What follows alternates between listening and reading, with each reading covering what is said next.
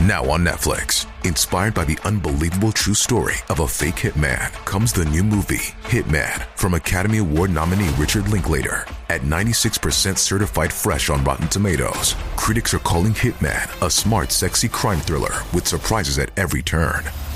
Starring Glenn Powell and Adria Arjona, Hitman. Now playing on Netflix and in select theaters. Rated R.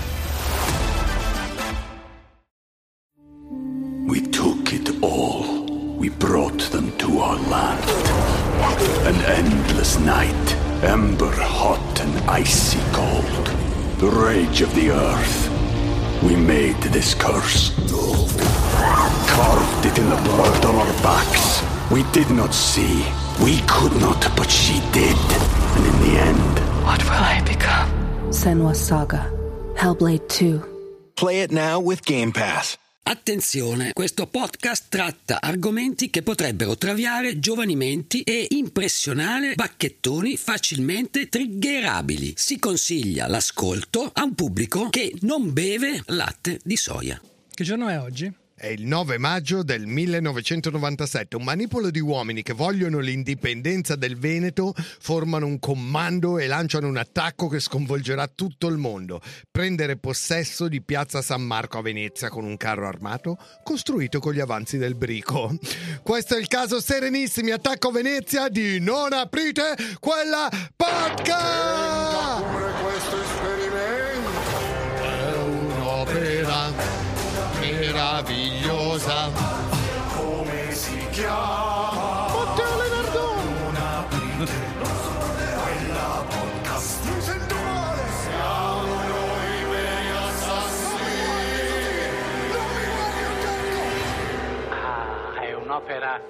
Meravigliosa. Non guardateci, ho detto, ma lo so che ci guardate perché se ci ascoltate avete il gusto dell'orrido. Quindi benvenuti a un nuovo episodio di Non aprite quella podcast, che è lo show che racconta tutto ciò che esiste di inquietante, misterioso e maligno. Io sono J-Ax e qui in diretta ma registrata dagli studi di Willy Lorbo nell'unica zona non gentrificata di Milano con me il dottor Pedari Buonasera. e il famigerato Matteo Lenardon.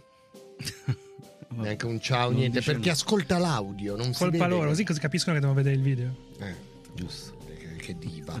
Vi ricordo che da questa stagione abbiamo lanciato un Patreon che per soli 5 euro vi permetterà di ascoltare ogni lunedì un episodio bonus senza pubblicità, oltre a quelli free del giovedì ribattezzati poveri con la Y.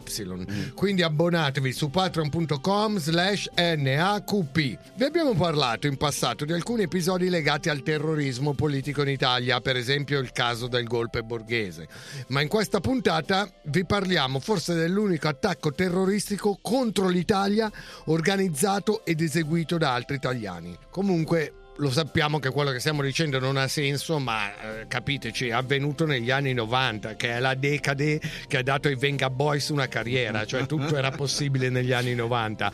Allora Matteo, da dove cominciamo? Beh, direi di spiegare brevemente la situazione politico-sociale in quegli anni, perché è fondamentale per capire quello che andremo a raccontare. Negli anni 90, subito dopo il crollo della Prima Repubblica, dopo gli attentati mafiosi e mani pulite, in Italia si è creato una specie di vuoto istituzionale, un vero e proprio buco nero che aspettava solo di essere riempito da una forza distruttiva. È in questo clima che la Lega Nord di Umberto Bossi prospera lanciando un messaggio che attira milioni di persone nel nord del paese. La secessione. Secessione! Eh, ricordate? anni? Quanto hanno rotto i coglioni questa cosa? Da Roma ladrona, dai meridionali fannulloni che rubano i nostri soldi e tutto il resto della retorica razzista usata da persone che hanno fallito nella vita e hanno bisogno di bersagli da incolpare pur di evitare di affrontare se stessi. Perché lo ricordiamo, la Lega è partita insultando i meridionali nello stesso modo in cui adesso insulta gli immigrati.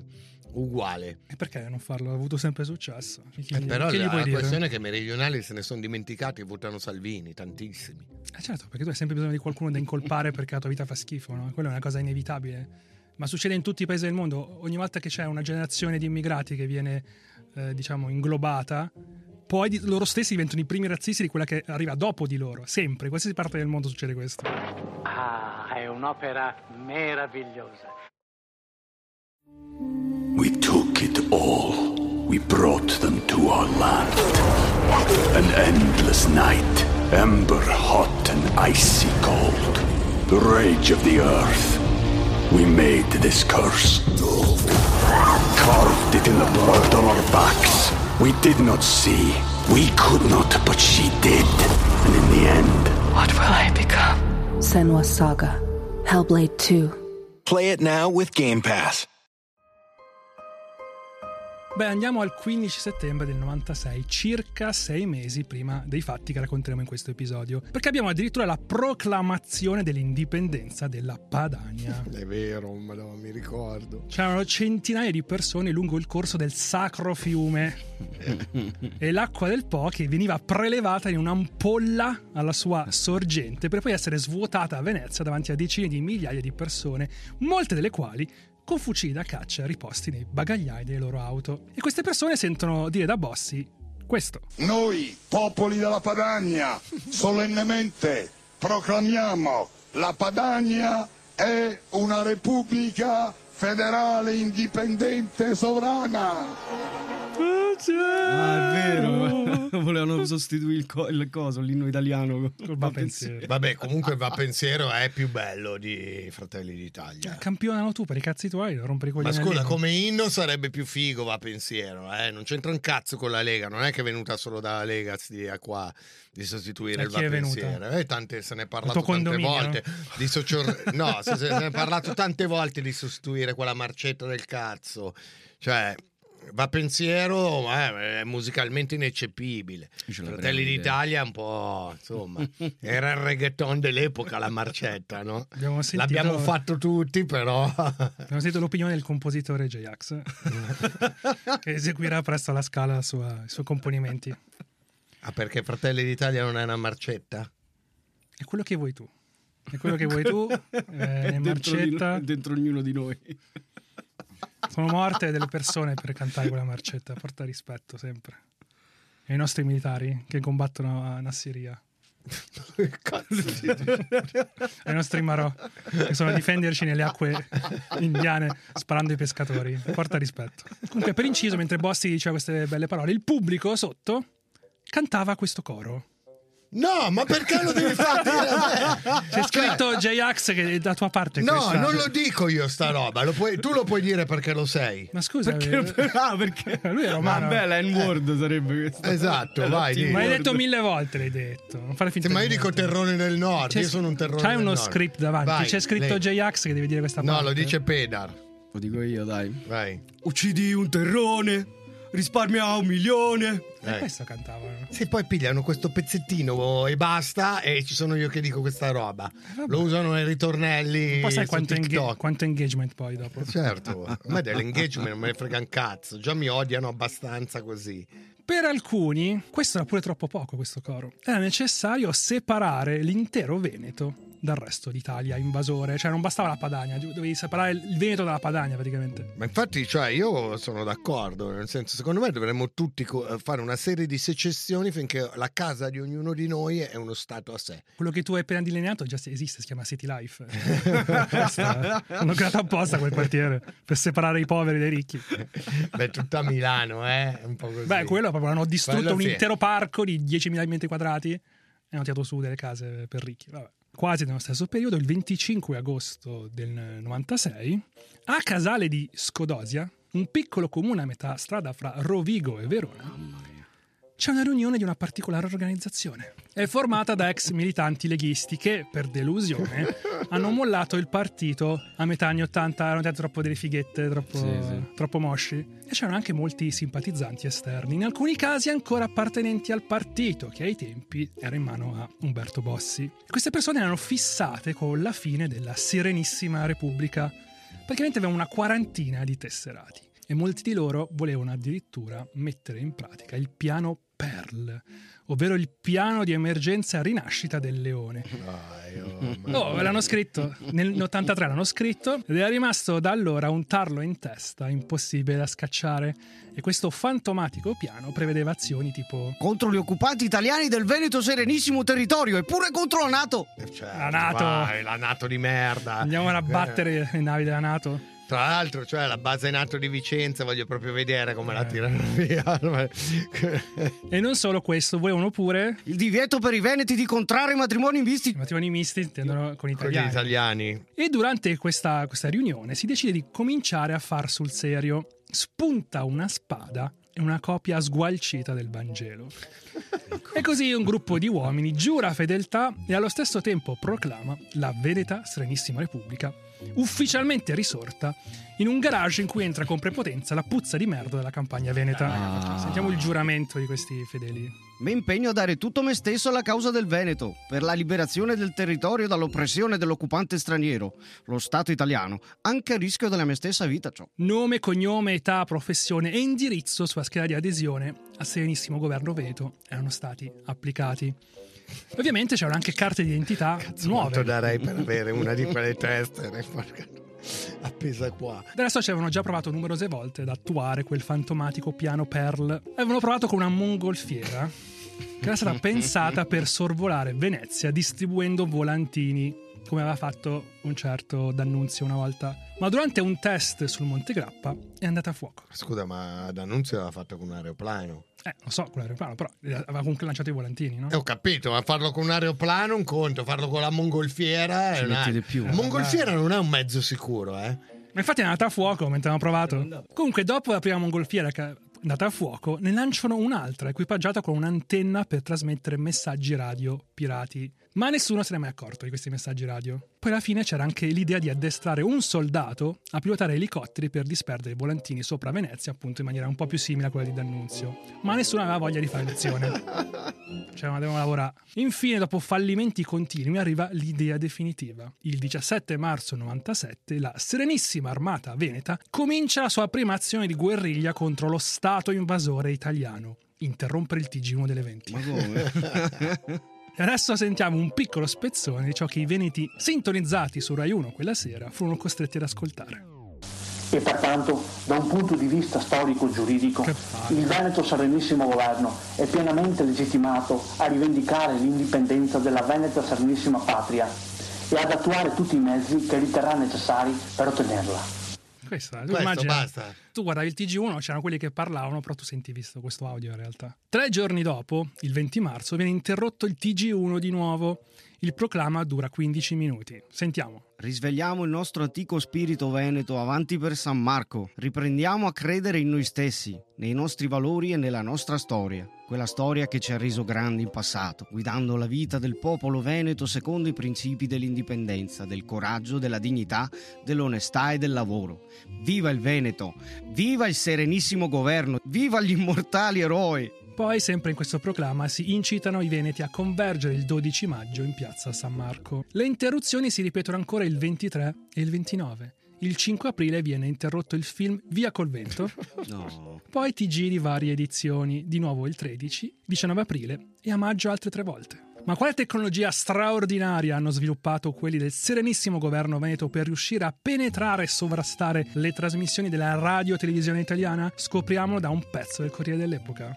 Ecco la strumentazione utilizzata. Una batteria di motorino collegata a un autoradio e un trasmettitore che erano nascosti in un bosco. Basta, questo è servito per... Vabbè, ma quando, quando si trasmetteva mm, a onde radio eh, bastava avere il trasmettitore in mezzo, mettere un trasmettitore in mezzo, lo, lo facevamo anche noi con i kit da radioamatori come scherzo, entravamo nelle radio dei vicini di casa a bestemmiare così. Era un proto aprire quella podcast. Un prato non aprite quella podcast, senza le storie, solo con le... Bestemmie. Esatto. Beh. Il tutto era coperto dalle foglie, collegato ad un timer e a un'antenna verticale posizionato su un albero 10 metri di altezza. Ecco, è così che. Cioè, noi avevamo la differenza che l'antenna stava lì in cameretta, dove Mhm. là invece se la metti in alto, più, più la metti in alto e più disturbi. Alle 20.02 di ogni giorno il timer inviava un messaggio. L'autoreverse dell'autoradio provvedeva a sistemare la cassetta per la successiva trasmissione.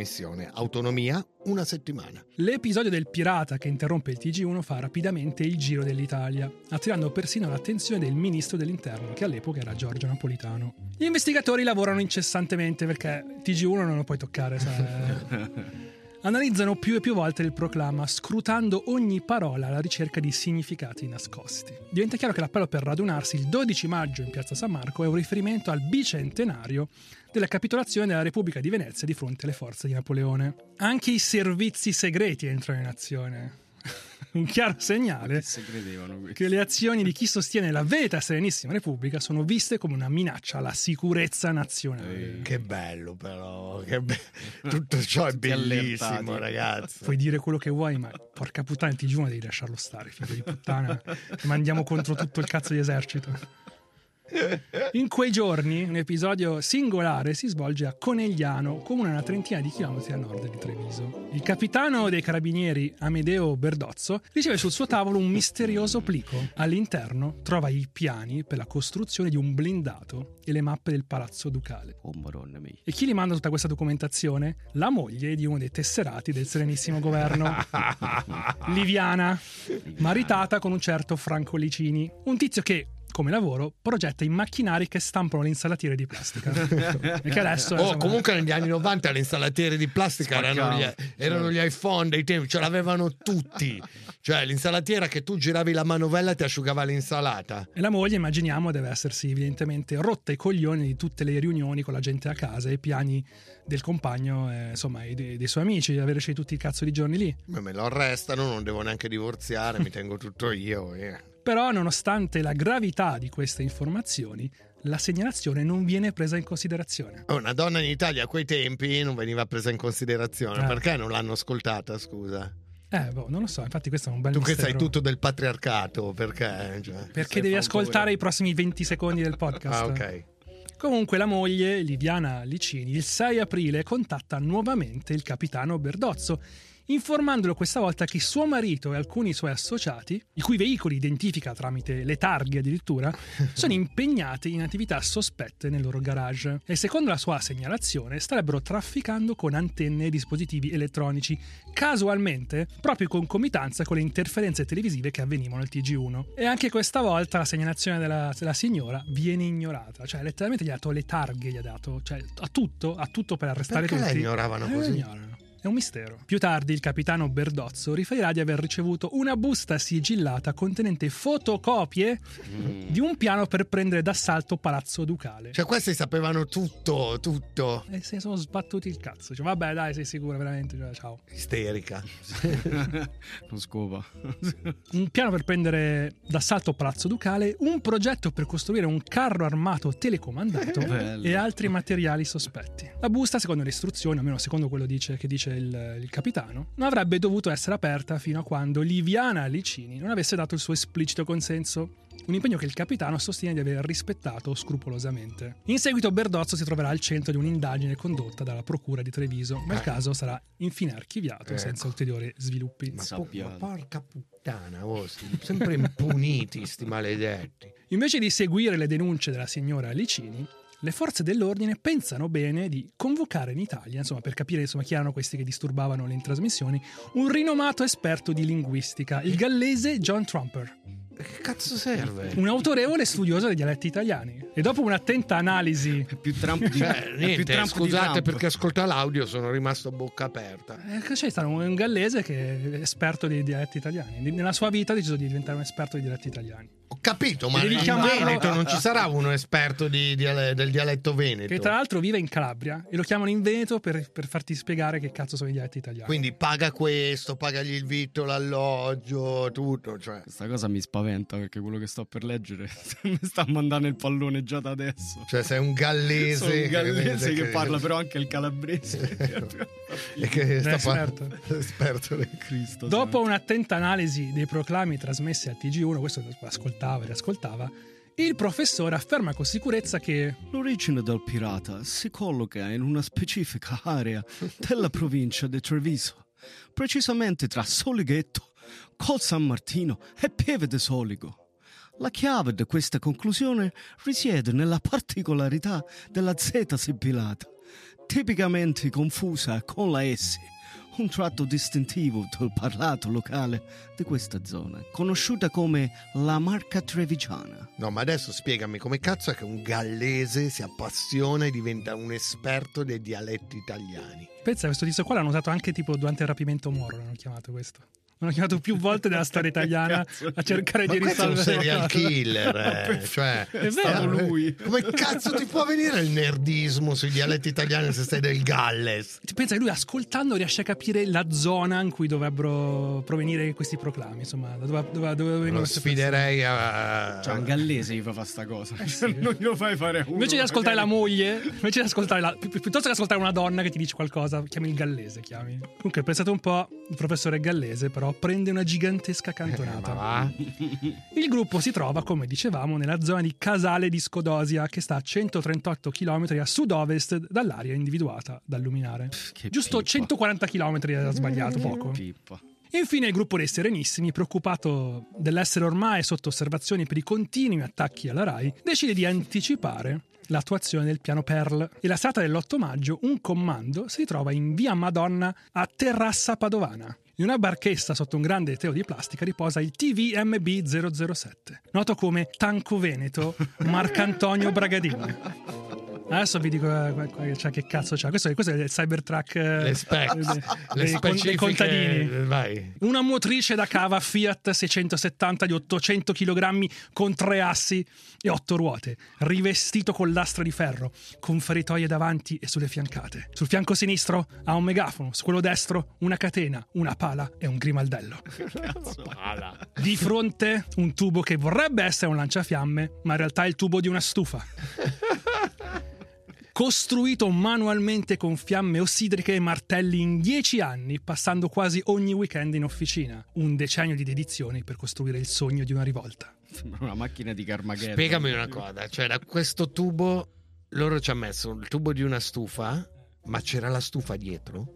No, non c'era la stufa, doveva essere una specie di lanciafiamme. Eh, ma c'era il meccanismo. No, però sembrava. Tu all'esterno potevi pensarlo. Ah, Nell'abitazione di Domenico Brunato si radunano gli otto membri del comando incaricato di occupare il campanile di San Marco a Venezia. I partecipanti sono Gilberto Buson, l'artigiano che sul balcone di casa aveva issato la bandiera con scritto Leon che magna il Teron.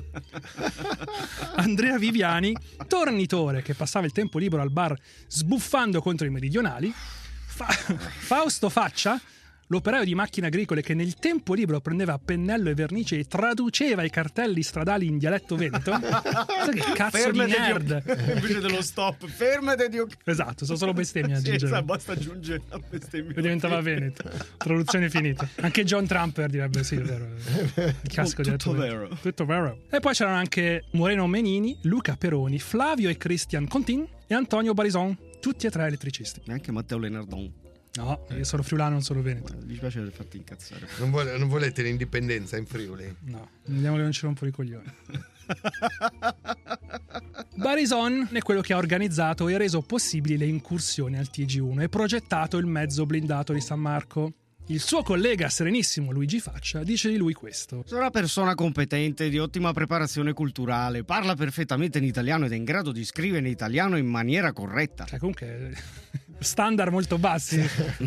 Sa parlare, sa scrivere. Diventa l'intellettuale del gruppo. Ah, guarda, guarda sto stronzo che ha studiato, sa parlare italiano. Per questo ci rivolgevamo a lui per la stesura dei documenti, compreso il testo trasmesso durante le interferenze al telegiornale. Ogni dettaglio è stato pianificato. Prima di intraprendere la loro missione, si ritrovano per una cena condivisa e sulla tavola della cucina sono disposti pane, salame e due bottiglie di vino rosso. Uno per uno ripassano il ruolo a loro assegnato, ribadendo la strategia meticolosamente elaborata. Poi brindano e prendono le ferie dai rispettivi lavori. Perché se devi fare un attentato terroristico prima devi prendere le ferie, se no scusami, perché sei un pezzo di merda, giustamente. Inizia l'operazione, andiamo all'operazione. La sera dell'8 maggio è il momento prescelto per la partenza verso Venezia dalla dimora di Brunato. Per l'evento i membri del gruppo indossano tute mimetiche e il mezzo prescelto per il viaggio verso la laguna è un autocarro che trasporta il tanco e un furgone Ducato. Gli otto membri preparano le loro borse, dotandosi di tutto il necessario per resistere asserragliati nel campanile fino al 12 maggio, anniversario della caduta della Serenissima sotto Napoleone. Eh, che palle. Il capo della spedizione, Fausto Faccia, porta con sé anche un MAB,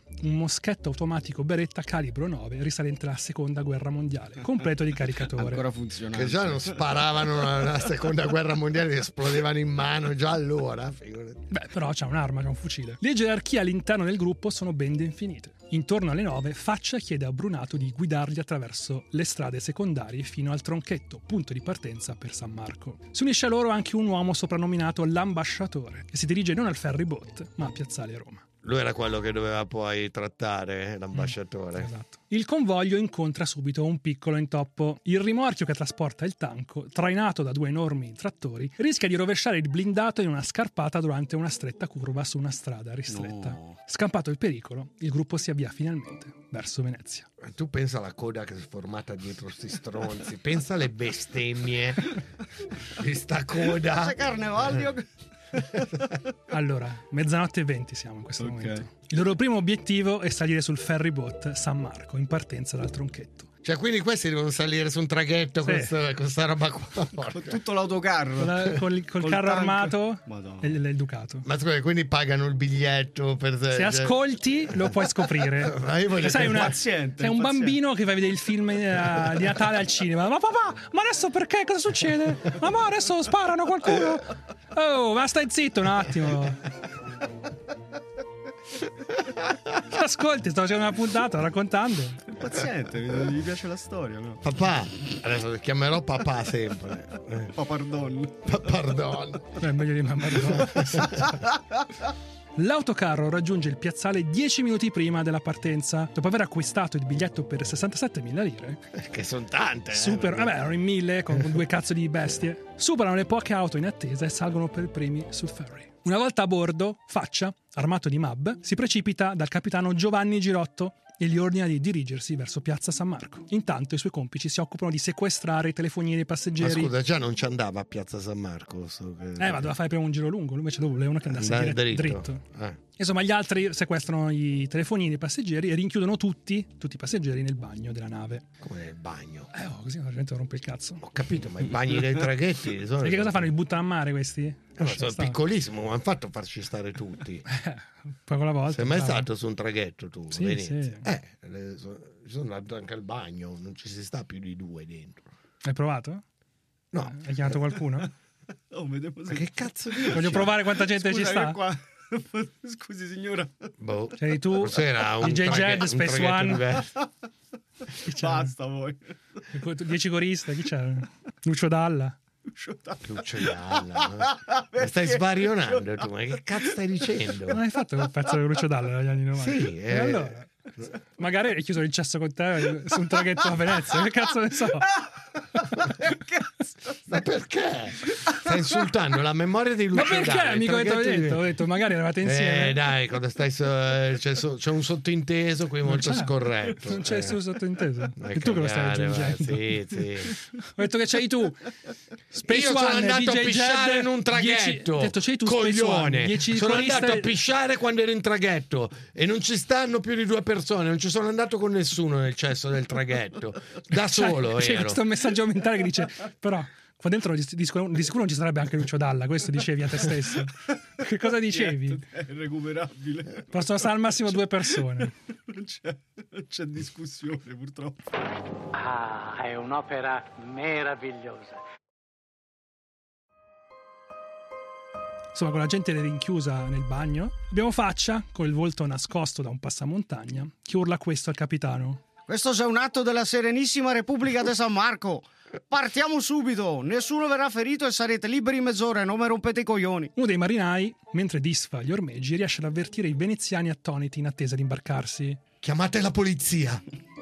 Nel frattempo, due membri del comando si attivano per preparare i mezzi per l'assalto. Rimuovono il telone, liberano il tanco e lo fanno scendere dal carrello. Al capitano arriva un ordine preciso. Portaci al molo, tra le colonne De Marco e Todaro. Il capitano, convinto che sia tutto uno scherzo, cerca di trovare una scusa per fermare il comando. Il fondale è troppo basso, non c'è abbastanza pescaggio, dai, pirla. La risposta è perentoria e senza possibilità di replica. A me non me ne ciava un cazzo, anche se dovrei distruggere tutte le gondole. La barca è sotto sequestro. Gli puntano anche il mitra mab in faccia e scoppia a ridere. Però alla fine...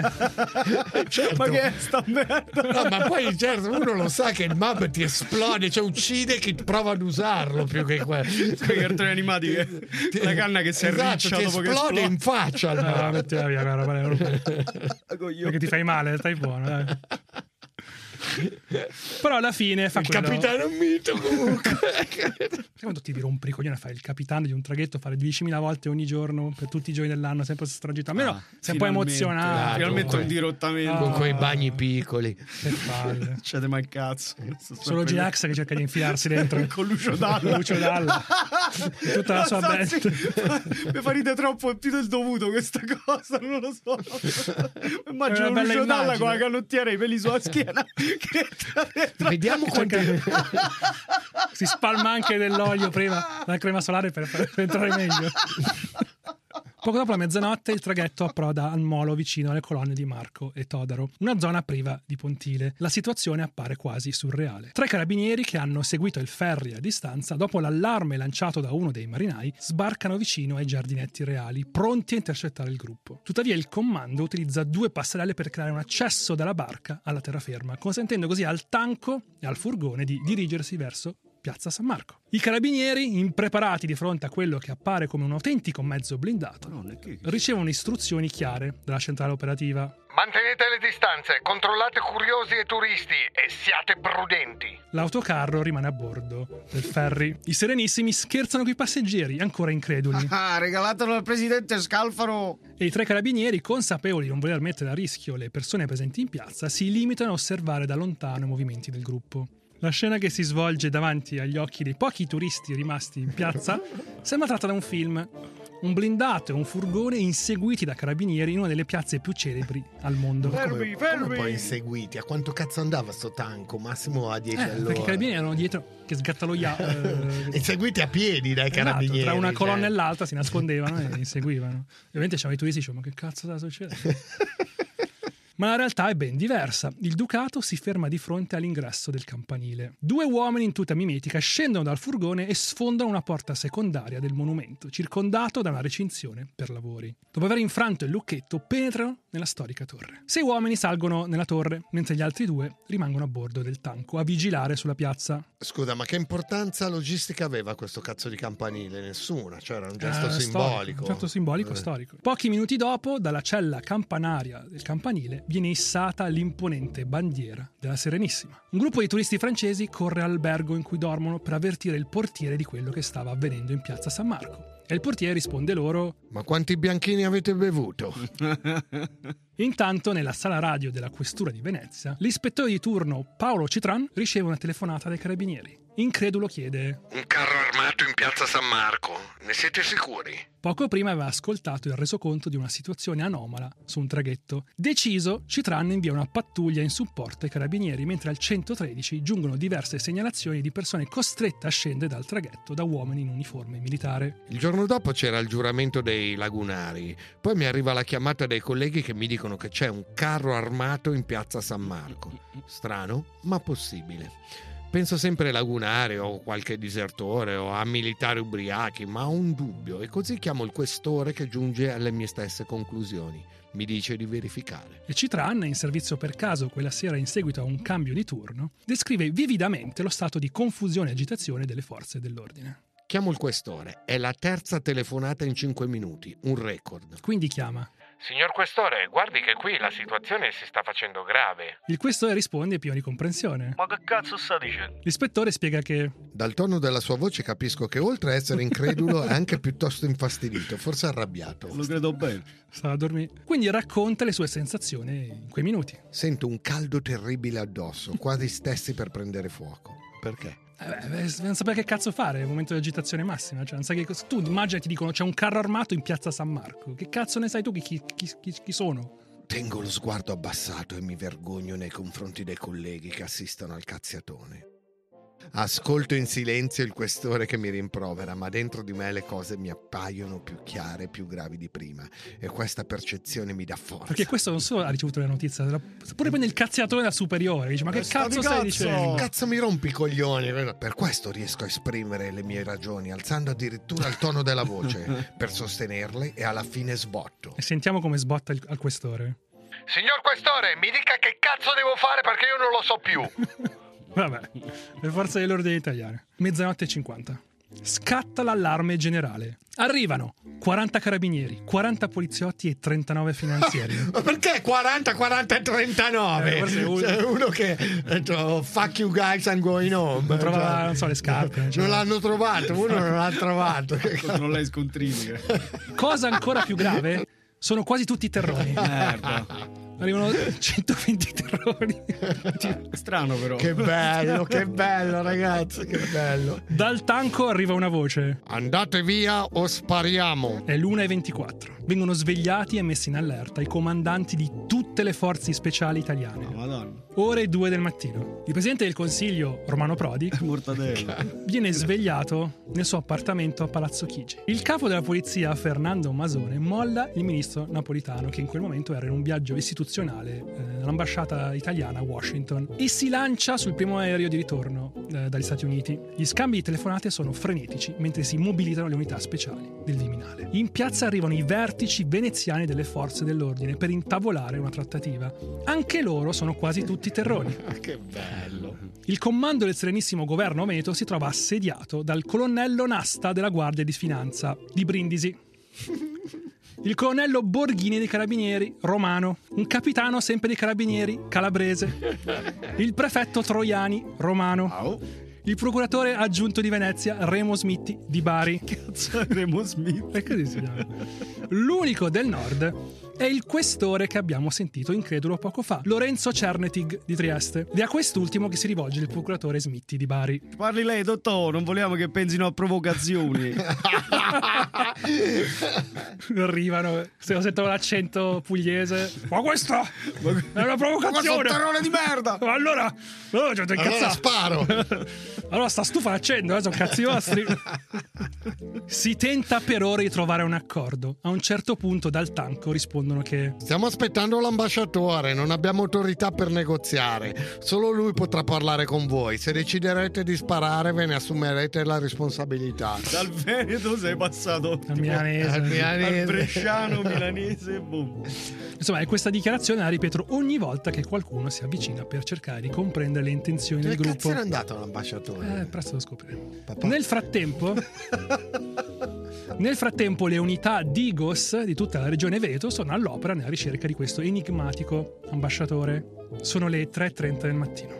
Si decide che l'unico modo di sbloccare una situazione che sta imbarazzando trasversalmente tutta la politica, le forze militari e quelle dell'ordine sia quello di usare i reparti speciali. Chiamiamo altra gente. Inizialmente si decide di chiamare i NOx, il nucleo operativo centrale di sicurezza della Polizia di Stato, che nella loro storia quarantennale hanno catturato ben 237 ricercati e liberato 325 ostaggi. Sono che fare un quattro struzzi.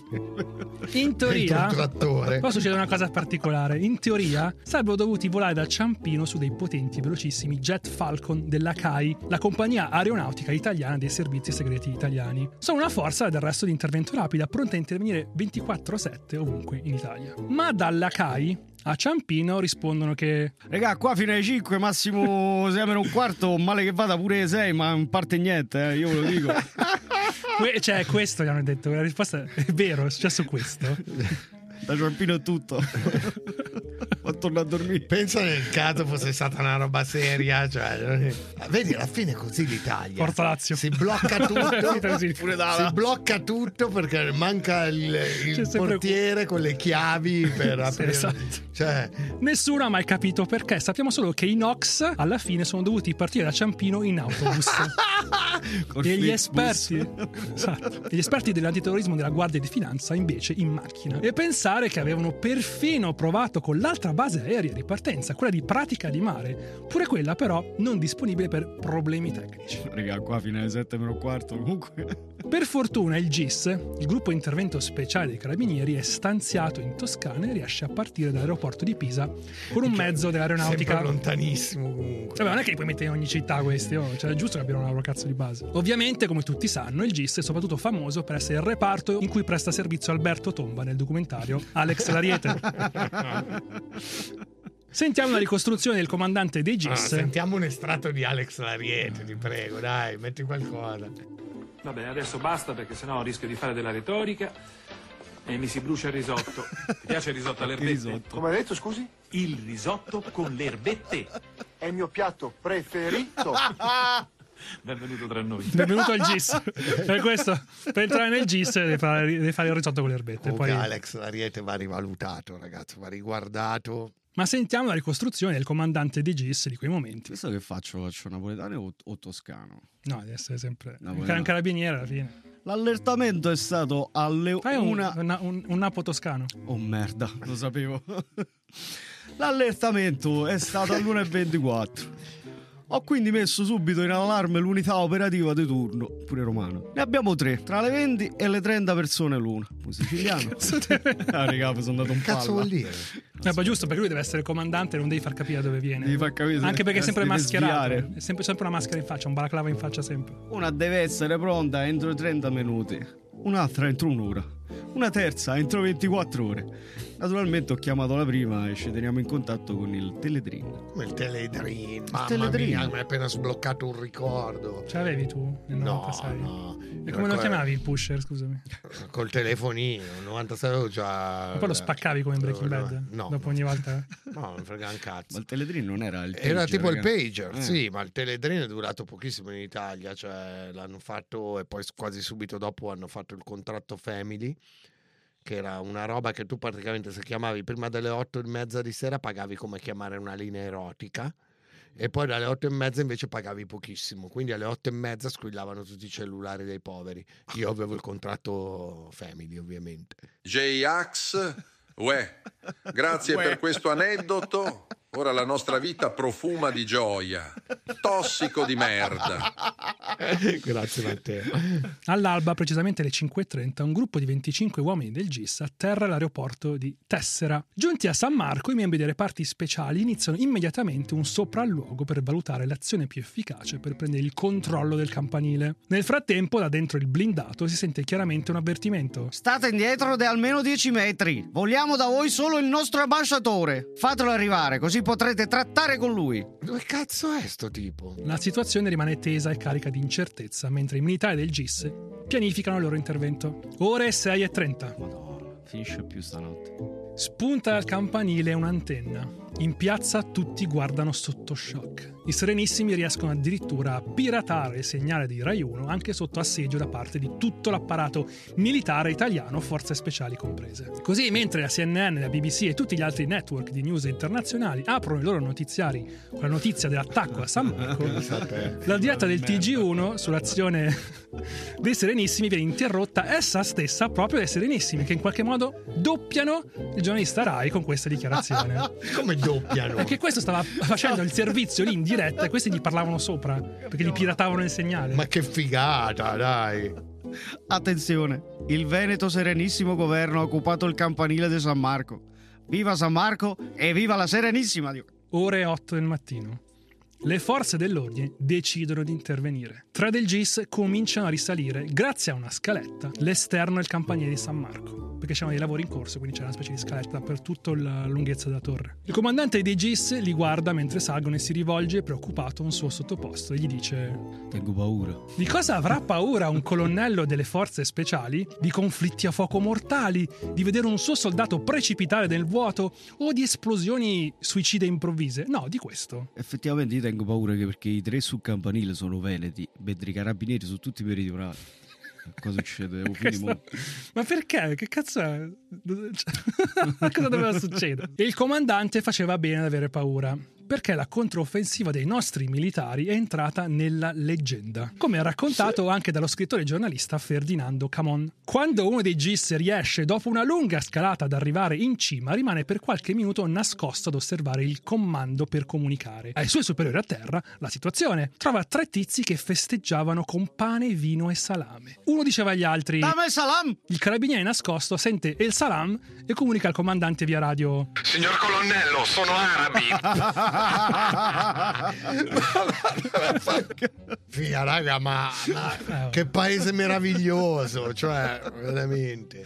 L'Italia è il paese che ama. Salutiamo Eh sì, il nostro anch'io, presidente che ci guarda dall'alto. Sempre, sempre. Ci protegge. Finalmente si lancia dentro il campanile e ordina: Arrendetevi! I tre del comando urlano all'unisono: Non spare! Non spare! Il carabiniere invia un'altra comunicazione radio al comandante. Signor colonnello, sono greci. Dai, ma questo stava scherzando. No, è quello che viene riportato. Quindi ordina ai serenissimi. Mani in alto! I tre veneti alzano le mani brontolando. Che vuoi kinde, man? Ovvero abbiamo i calli nelle mani. Il carabiniere meridionale sente chiaramente la parola man e conclude con l'ultima informazione. Signor colonnello, adesso ho capito, sono tedeschi.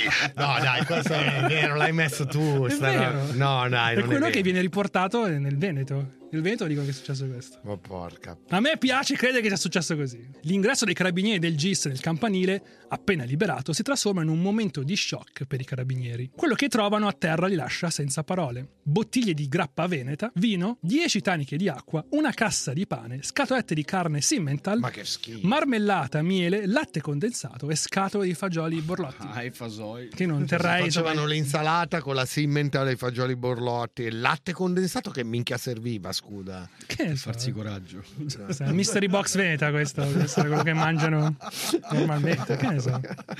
Too good to go. Gli attrezzi eh, che trovano poi rivelano anche una preparazione meticolosa, una trasmittente, un'antenna, due gruppi elettrogeni per alimentare le trasmissioni pirata e 10 taniche di kerosene per i generatori. Tra l'equipaggiamento trovano anche 8 caschi antinfortunistici gialli. Il guardaroba scoperto è altrettanto organizzato. Mutande, t-shirt, pantaloni e maglioni, tutti accuratamente stirati e sistemati all'interno di una delle casse portate dal camper. Trovano anche un biglietto che i Serenissimi non hanno avuto il tempo di leggere. Sentiamolo. Questa notte la Serenissima Armata avrebbe potuto colpire qualsiasi obiettivo militare avversario in modo inarrestabile. Eh. Certo. eh. Tuttavia, reputando possa esserci spazio tra veneti italiani alla ragionevolezza, al buonsenso e alla pacifica convivenza, il Serenissimo Governo ha ritenuto opportuno ordinare a un reparto regolare la liberazione di Piazza San Marco senza colpo ferire. Ma nel caso che cosa avrebbero voluto sparare? Il, Il MAB MAB. o la stufa? Il MAB. Cioè, esatto. Veneti che operate nei corpi di polizia, lagunari, militari, tutti che pur veneti non sono,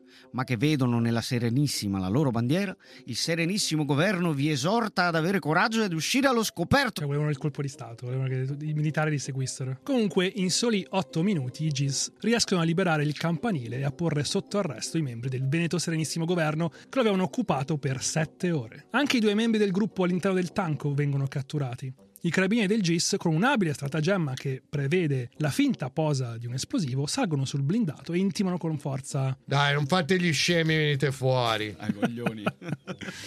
Alla fine gli otto arrestati si arrendono, dichiarandosi prigionieri politici e consegnando ai militari le pseudocarte d'identità emesse dal serenissimo governo di sto cazzo.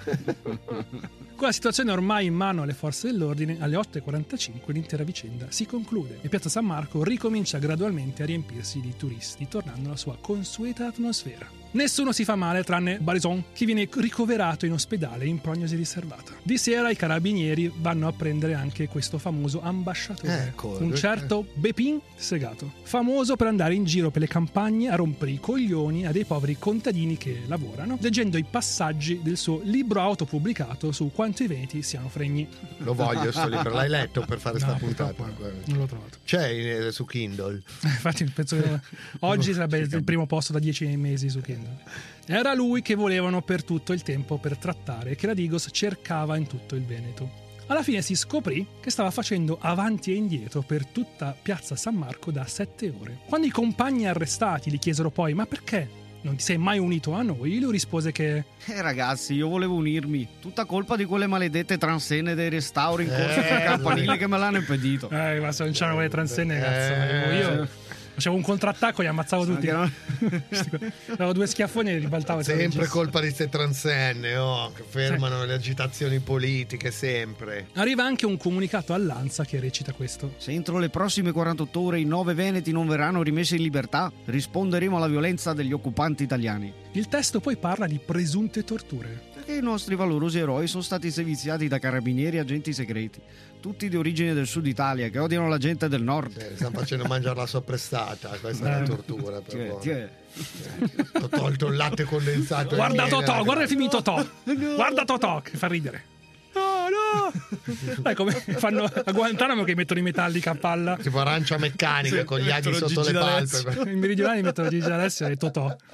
Nelle ore e nei giorni successivi all'arresto, l'Italia scopre chi cazzo era riuscito ad assaltare una delle piazze più famose nel mondo con un camion Fiat e un pulmino per le vacanze. Ovviamente i compaesani e i veneti in generale sono in gran parte col comando. Lo si capisce sfogliando un sondaggio condotto da Abacus in quei giorni su un campione di 550 italiani e 164 residenti in Veneto. E sentiamolo. Il 58% del primo gruppo pensa che i componenti del comando siano terroristi, mentre la quota scende al 35% nel Triveneto. Di più, gli italiani sono convinti che i fatti di Venezia siano preoccupanti, 74%, e non goliardici, 21%, ma i veneti la pensano diversamente, 56 e 41%. Noi non scherziamo un cazzo. Beh, guarda che questo ti fa capire ai tempi quanto insomma c'era rabbia nel paese. Quando un giornalista del Corriere va in giro per tastare la temperatura fra il popolo, sente rispondere cose tipo Vergogna per le televisioni, i giornali, i politici che hanno marchiato la stregua dei terroristi Luca Peroni, Andrea Viviani e Moreno Menini. Veramente dei buoni fioi. Brava gente, tanto è vero che uno di loro, il Luca, ha sposato una meridionale. non è razzista. Un matrimonio con una della bassa Italia. E allora perché uno che ne ha una terrona in casa non può mai essere cattivo o razzista? No, è che uno insegue un ideale, magari esagerato per carità. Eh, se c'è una terrore in casa può essere cattivo.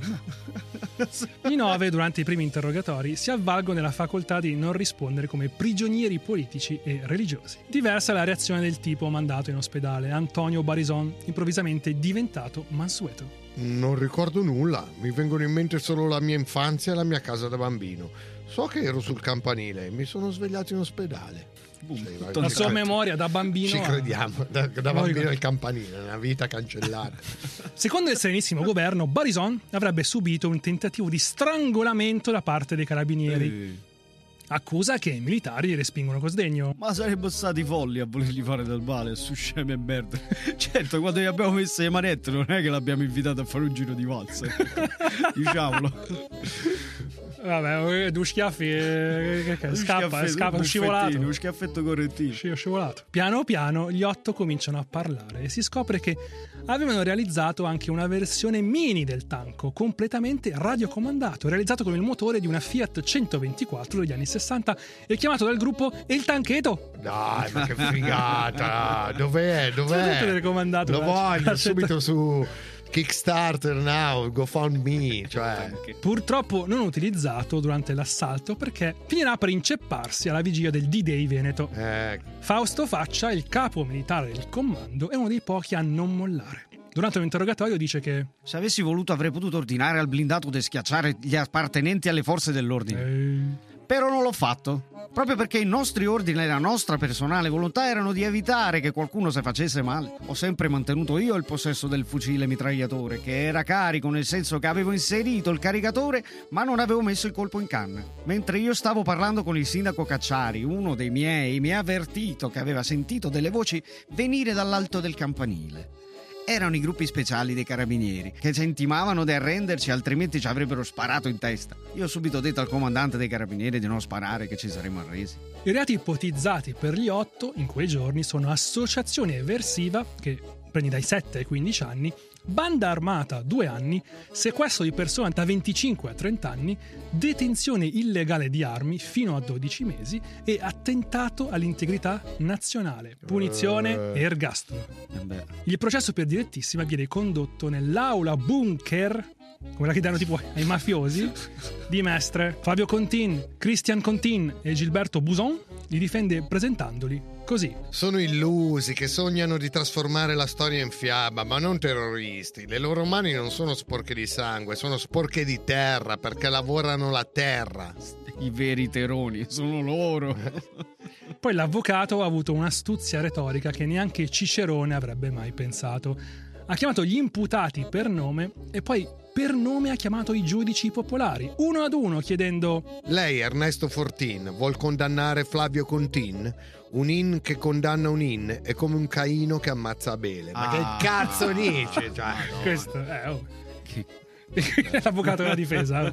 Eh, il tuo cognome finisce in in, non puoi condannare Un altro in, Ma che eh. cazzo vuol dire? Se finiva in on. Infatti, buson, cosa deve dire? Eh, Buson cazzi suoi, ragazzi. Queste stronzate in qualche modo alla fine funzionano. La Cassazione il 16 marzo 2011 alla fine assolve sti tre con queste motivazioni. Sentiamolo di Anne Cronos a questo proposito. La Corte d'Appello di Venezia nel marzo 2007 si era pronunciata a favore del terzetto in quanto l'organismo associativo in questione, pur perseguendo un programma eversivo dell'ordine democratico e pur proponendosi atti di violenza, era tuttavia strumentalmente inidoneo al perseguimento dello scopo eversivo, data l'assoluta carenza di disponibilità strumentali che tale programma potessero attuare. Cioè praticamente dice erano tre prove di stronzi. Che avevano dei pezzi di cartone su Esatto. un, un camion del merda. Nulla da eccepire da parte di Piazza Cavour, anche sulla offensività dei mezzi utilizzati per l'assalto, come invece rivendica la Procura veneziana. Sul punto la Cassazione ha sposato la tesi di merito che aveva fatto notare come i tanchi non erano altro che trattori rudimentali lontani dall'essere ritenuti mezzi eversivi. E finalmente la minoranza veneta composta da uomini bianchi etero, cattolici reazionari e politicamente protetti è riuscita a sconfiggere il sistema che tanto li opprimeva. Gli unici a visitare le patrie galere sono stati Luigi Faccia, condannato a 4 anni e 9 mesi, uscito dopo 3 anni e mezzo, e l'ambasciatore Segato, 3 anni e 7 mesi. Comunque qualsiasi altra persona aveva preso tipo 20, 20 anni di galera fissa. Questi comunque in quel posto, in quel momento, sono stati veramente Se, protetti. se non era per quella transina. Eh. Avremmo vinto noi. È servito un cazzo a sta dietro del transenna segato. Negli anni tutta questa storia è diventata una leggenda popolare nel Veneto profondo, senza mai morire veramente. Tant'è che nel 2014 un altro gruppo ci ha riprovato. No. Viene progettato e costruito un Tanco 2.0 Eh, questa volta fatto bene. con l'intenzione di ripetere l'impresa del 97. Fortunatamente, questa volta, le forze dell'ordine se ne accorgono prima e arrestano tutti. Anche alcuni partecipanti dell'azione originale, tutti ormai settantenni. Cioè, quindi recidivi, Sì. recidivi fantastico. Vabbè, fateci sapere se vi è piaciuta questa puntata e se volete l'indipendenza da noi. Se no, scriveteci a non aprite quella podcast gmail.com o su Instagram iscrivendovi a non aprite quella podcast. Le mail, i commenti, i vocali più interessanti vengono letti e ascoltati durante le nostre puntate. Mettete per favore 5 stelle al nostro podcast su Spotify e su Apple Podcast e ricordatevi inoltre di seguirci su Spotify cliccando il campanello così ricevete sta cazzo di notifica quando pubblichiamo un nuovo episodio. Pedar, che intervento hai scelto per questo episodio? È Michele che ci scrive questa mail. Ciao ragazzi, sono Michele e vi ascolto dagli albori dell'eroe Dimitri e del fucare con le matite. Prima di due puntate, eh, grande. Vi faccio dei sinceri complimenti per i temi affrontati in maniera goliardica eppure non trash. Comunque Migliaccio sarebbe fiero e un pochino eccitato. Quello sempre. E c'ha sempre il durello migliaccio. sempre. Secondo, ringrazio il famigerato Lenardon. Dopo la puntata del Pizza Bomber ho deciso di curiosare sul sito watchpeopledie.tv e ora mi sentirei più a mio agio a parlare a mia nonna dei porno che guarda. E a dirvelo è un becchino. Grande! Allora, bello. stanno piaciute le prime due puntate. Stiamo riuscendo a colpire il nostro pubblico, eh, perché becchini. Cioè, io volevo quel tipo di pubblico lì. Cioè, il fatto che non aprite quella podcast viene ascoltato da un becchino, secondo me è perfetto. Un cerchio che si chiude. Grazie delle parafilie, giustizia per sollecito e, E Ave Satana. Il caso Serenissimi Attacco a Venezia finisce qui. Ricordatevi di abbonarvi al nostro Patreon su patreon.com slash NHP se volete ascoltare la puntata bonus di lunedì. In più c'è il nostro merch che è Esatto, su... merch.nonapritquellapodcast.com E per tutti gli altri ci vediamo settimana prossima per una nuova puntata. Ciao a tutti, Veneto libero e Ave Satana! Non aprite quella podcast è una serie sviluppata con Spotify Studios e prodotta da Willy Lorbo, scritta da Matteo Lenardon, produttore esecutivo J-Ax, sound design e musiche Diego Spitale. Ascolta il rap cap di Pedar dalla puntata che hai appena ascoltato andando su Instagram all'indirizzo Non aprite quella podcast. Ave Satana.